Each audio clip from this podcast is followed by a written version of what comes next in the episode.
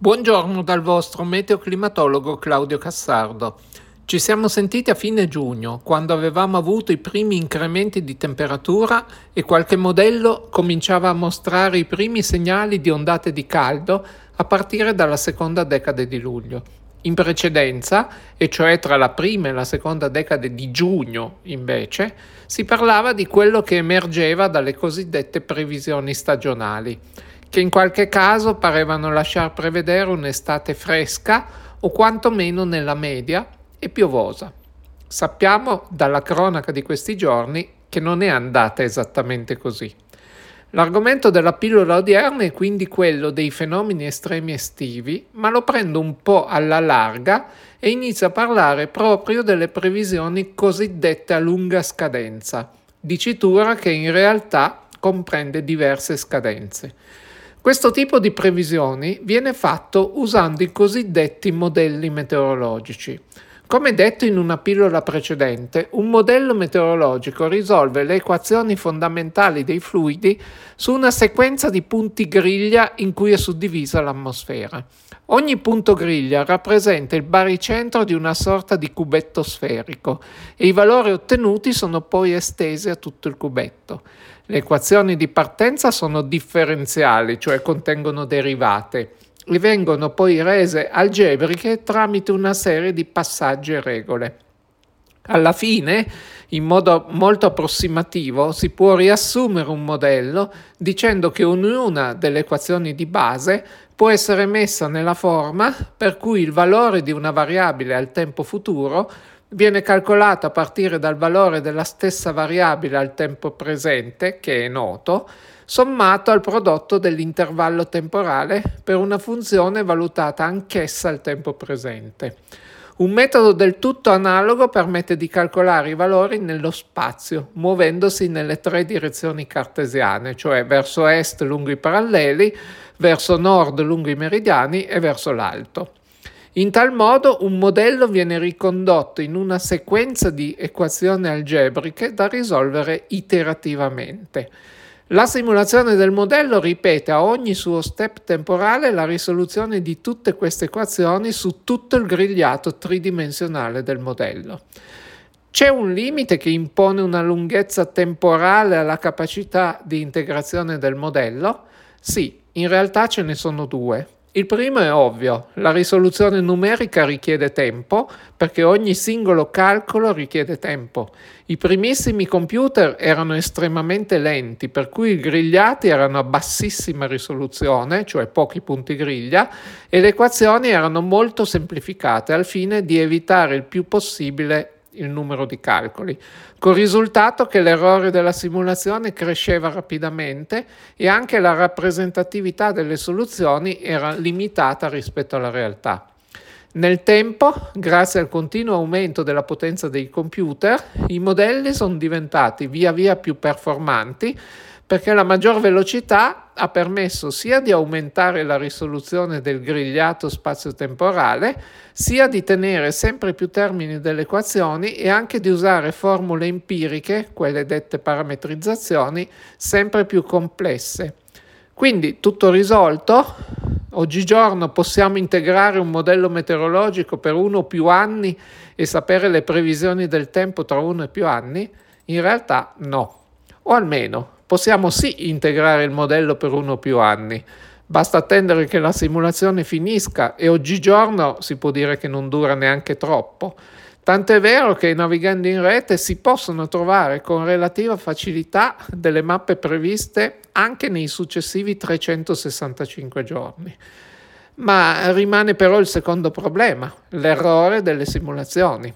Esistono due tipi di errori sostanzialmente, quello numerico che cresce al crescere dei calcoli effettuati in maniera più o meno lineare e quello legato al fatto che i fluidi sono sistemi non lineari, governati da equazioni anch'esse non lineari, per cui la crescita dell'errore è anch'essa non lineare e aumenta nel tempo. Questi fatti pongono dei limiti all'intervallo di integrabilità dei modelli, limiti che si possono tradurre mediamente in un intervallo temporale compreso tra i 3 e i 7 giorni. Come provare ad allungare le previsioni?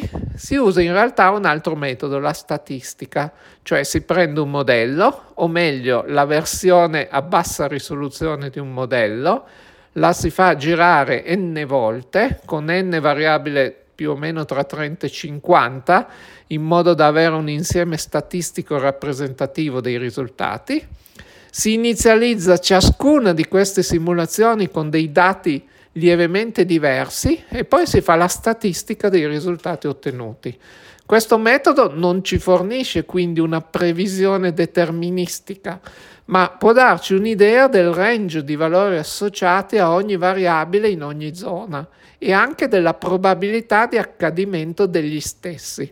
E quindi da questo tipo di analisi si può dedurre, per esempio, se avremo temperature poco o tanto sopra o sotto la media e anche precipitazioni molto poco sotto la media, oppure una serie di soglie prestabilite, tipo temperature di 0 gradi o pre- precipitazioni di oltre 10 o di oltre 50 mm, e anche con quali probabilità.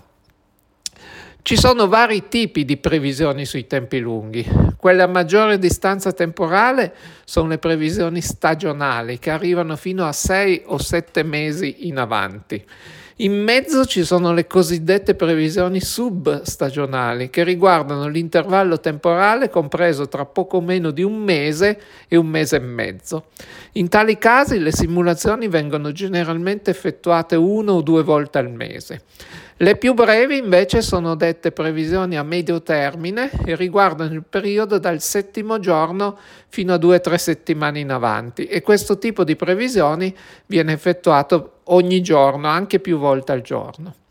Queste previsioni funzionano partendo dal presupposto che è scientificamente impossibile fornire previsioni giornaliere accurate con settimane o mesi di anticipo e quindi che non possono essere prese in considerazione allo stesso modo delle previsioni per i successivi due o tre giorni, è difficile dare una risposta, anche perché si tratta di un prodotto relativamente recente su cui gli esperti si confrontano da non moltissimo tempo e anche perché occorre stabilire una metrica con cui definire se la previsione è buona o no e soprattutto capire l'applicabilità delle stesse.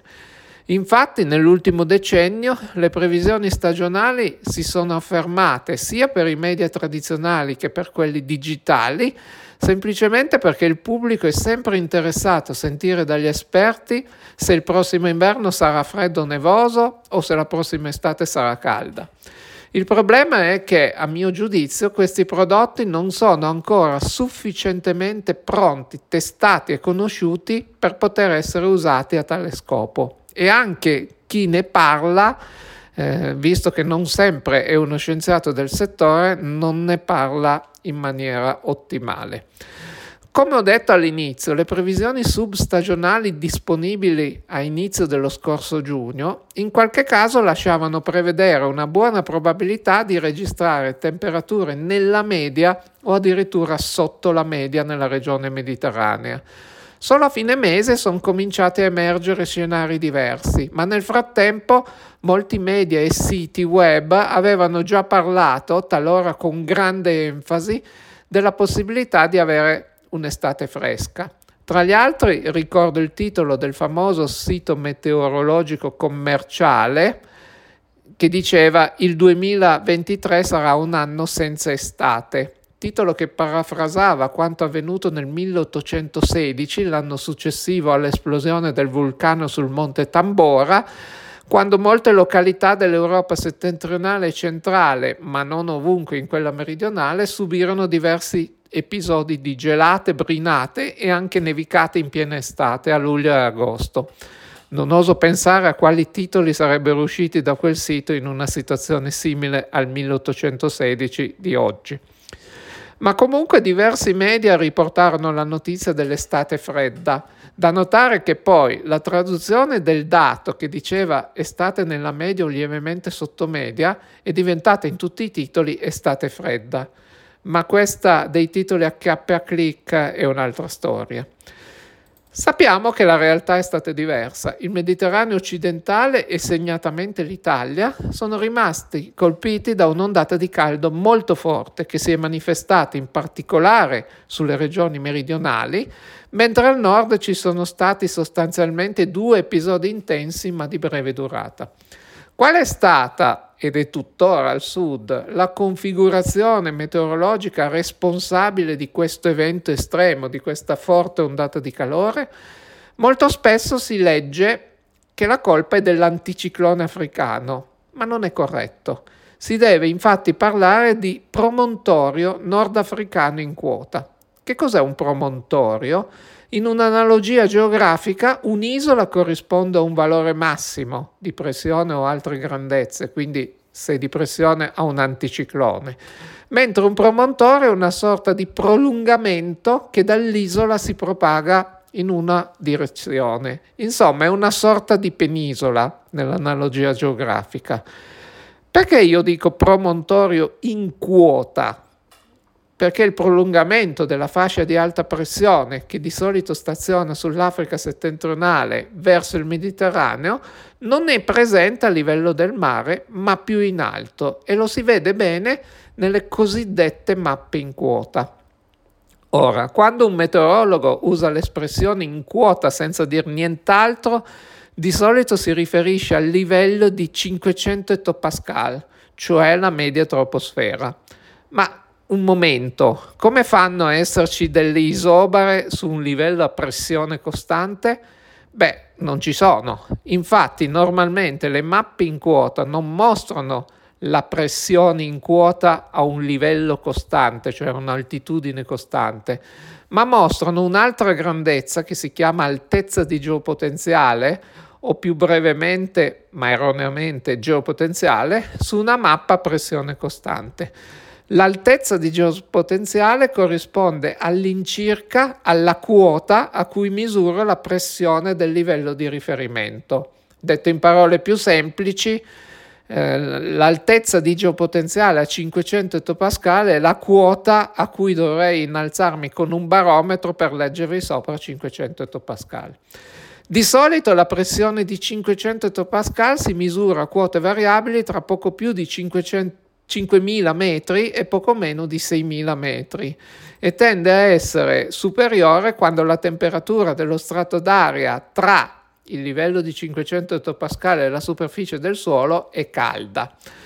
Va anche detto che quando si vede a un certo livello barico un massimo o un minimo di geopotenziale, se io andassi a tracciarmi le isobare su un livello altimetrico corrispondente, osserverei lo stesso un massimo o un minimo di pressione nello stesso punto. Per cui anche se la variabile è diversa fisicamente, in un caso la pressione, nell'altro il geopotenziale, il significato delle figure di pressione e di geopotenziale è analogo e soprattutto ha lo stesso significato meteorologico, per cui io posso usare sia l'una che l'altra. Però come mai esiste l'anticiclone delle Azzorre che ha un massimo di pressione a livello del mare e un massimo di geopotenziale in quota, quindi è dappertutto sotto un massimo diciamo di pressione o di geopotenziale e invece per l'analogo nordafricano io ho parlato di promontorio in quota ma non al suolo. Quindi come mai per l'analogo nordafricano al massimo di geopotenziale in quota non corrisponde un massimo di pressione al suolo?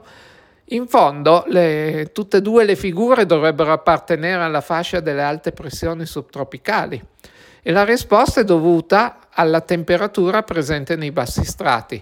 L'anticiclone dell'Azzore si trova in aperto oceano, cioè sul mare, che generalmente ha temperature sì elevate, ma non tanto quanto quelle presenti nei pressi del deserto del Sahara, sul suolo. L'aria è più, più è fredda e più è densa e pesante, al contrario più è calda è, più, è meno densa e leggera.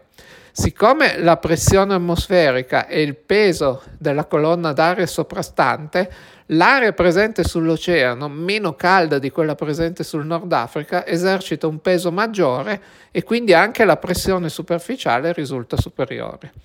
Se uno va a vedere il campo di pressione presente tra il Nord Africa e il Mediterraneo negli ultimi dieci giorni, può notare come, in corrispondenza del promontorio di geopotenziale in quota proteso dal continente africano verso l'Europa sud-occidentale, a livello del mare sia presente un campo barico livellato sul Mediterraneo e addirittura una bassa pressione termica sull'entroterra sahariano. Basta però salire di poche centinaia di metri, allontanandosi quindi dalla sorgente di calore che è il suolo, per ritrovare il massimo di geopotenziale, già dal livello barico di 850 ettopascal, che corrisponde circa alla quota di 1500 metri. È proprio per questo motivo che risulta più corretto parlare di promontorio nordafricano in quota e non di anticiclone nordafricano. Nei precedenti giorni di luglio, la bolla di calore presente sull'entroterra sahariano si è lentamente trasferita verso il Mediterraneo, che nel frattempo si è surriscaldato e attualmente presenta diversi gradi Celsius di anomalia positiva rispetto alla media del periodo. E poi si è trasferito anche verso la nostra penisola, questa bolla di aria calda. Nella seconda settimana di luglio si è avuto un primo rigonfiamento del promontorio nordafricano verso il Mediterraneo, con l'asse del promontorio tra l'altro dislocato proprio sull'Italia. La figura di geopotenziale ha abbracciato l'intera penisola fino a coinvolgere anche l'arco alpino e le Alpi stesse sono diventate la linea di demarcazione tra la bolla di aria calda sul Mediterraneo di origine nordafricana e l'area più fresca derivante dalle correnti occidentali o da ovest-sud-ovest che soffiavano dall'Atlantico sul bordo sudorientale della saccatura presente al largo della penisola iberica. In tale momento si è avvertita una prima fase acuta dell'ondata di calore che ha fatto salire le temperature un po' su tutta la penisola. Nella seconda parte della settimana e nel weekend del 15 luglio il promontorio si è temporaneamente ritirato verso sud e le regioni settentrionali e in minima parte quelle centrali sono state colpite da correnti atlantiche umide e più fresche. In tale momento la linea di separazione delle due masse d'aria dalle caratteristiche termodinamiche molto diverse tra loro è diventato il nord Italia e marginalmente il centro. La sostituzione delle due masse d'aria non è tuttavia stata troppo tranquilla perché quando due masse d'aria dalle caratteristiche così diverse entrano in contatto, generano condizioni di instabilità diffuse capaci di dar luogo a fenomeni di tipo temporalesco, magari solo sparsi, ma di fortissima intensità, dovuta proprio alla differenza termica tra le masse d'aria, con tutto il corollario di fenomeni distruttivi associati ai temporali, quali ovviamente nubifragi, grandinate, downburst e molto meno frequenti perché legati prevalentemente a sistemi frontali, tornado.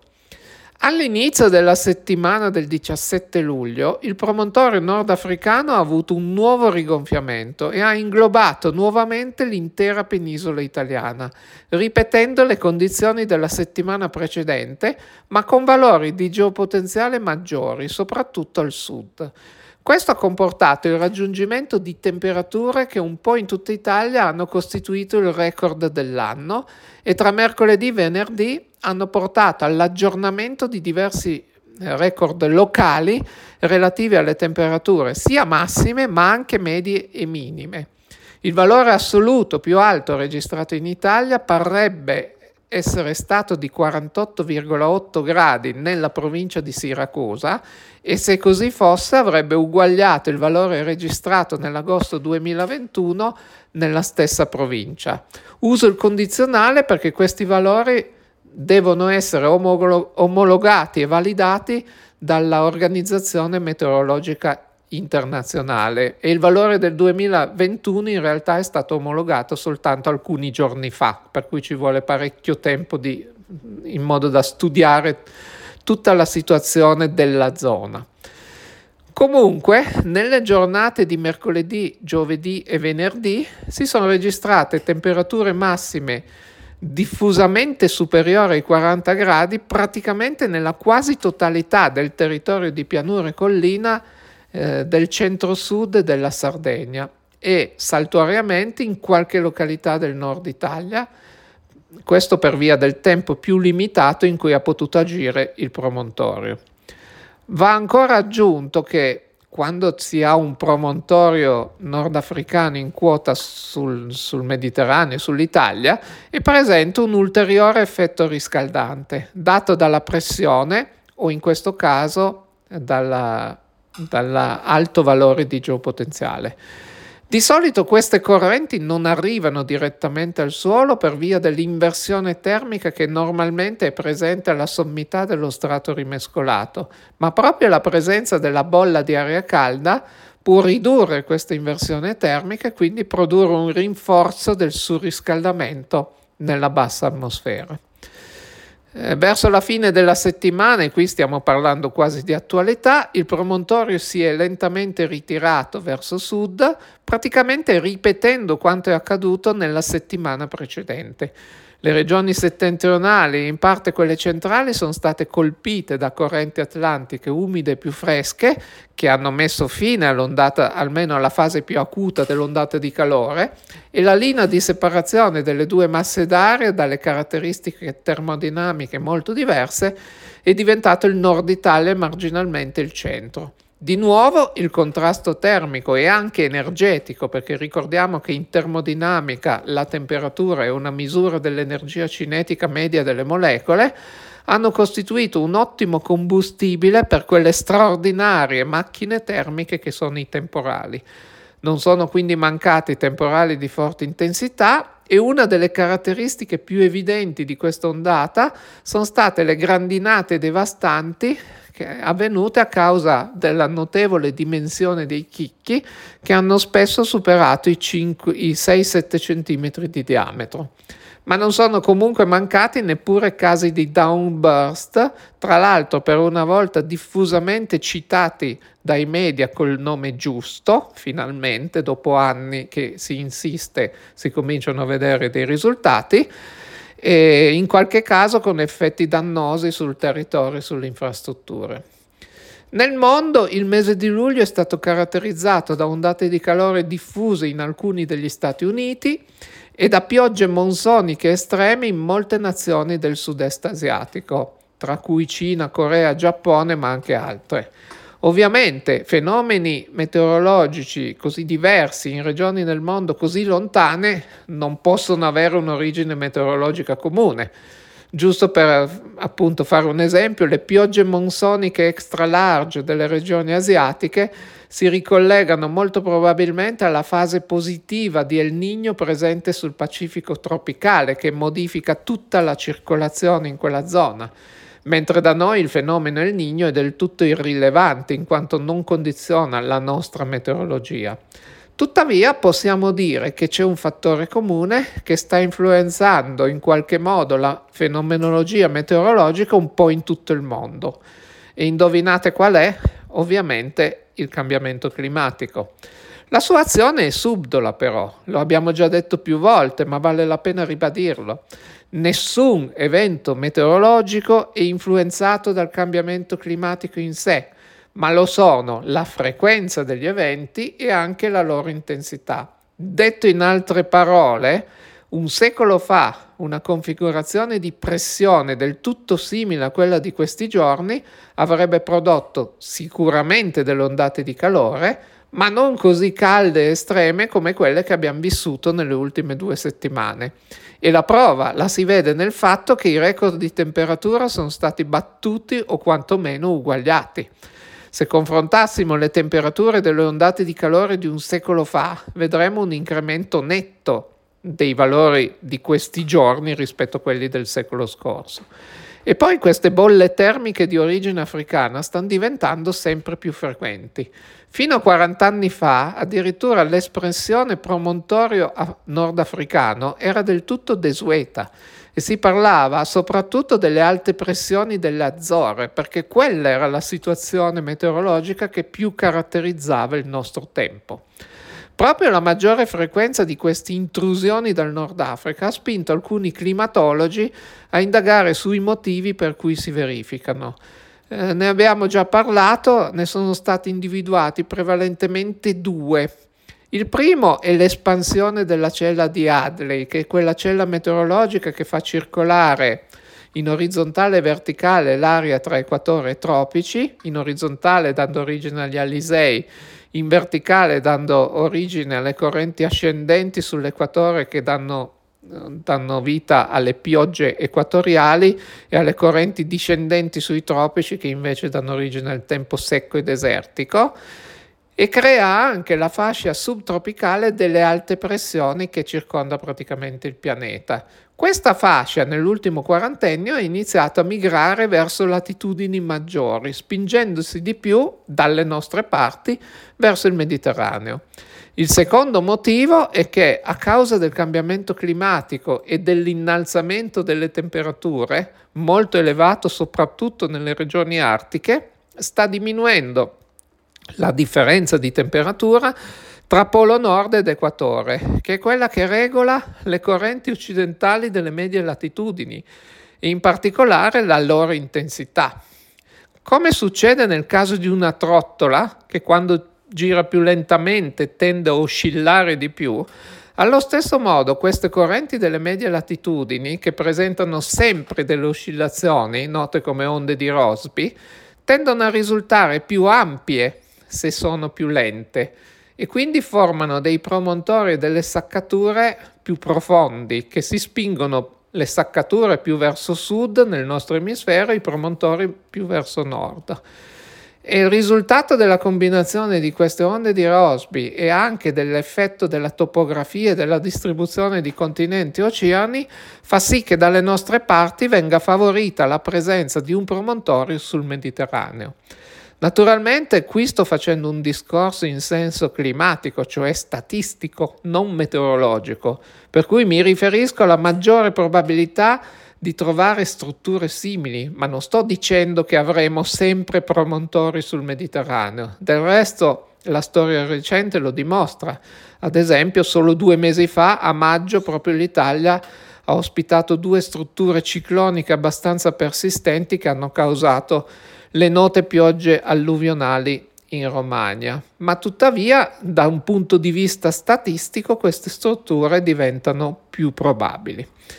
Bene, direi che per oggi mi fermo qua, spero di aver contribuito a fare un po' di chiarezza su quanto accaduto di recente e ci risentiamo alla prossima pillola e buone vacanze per chi già va in vacanza.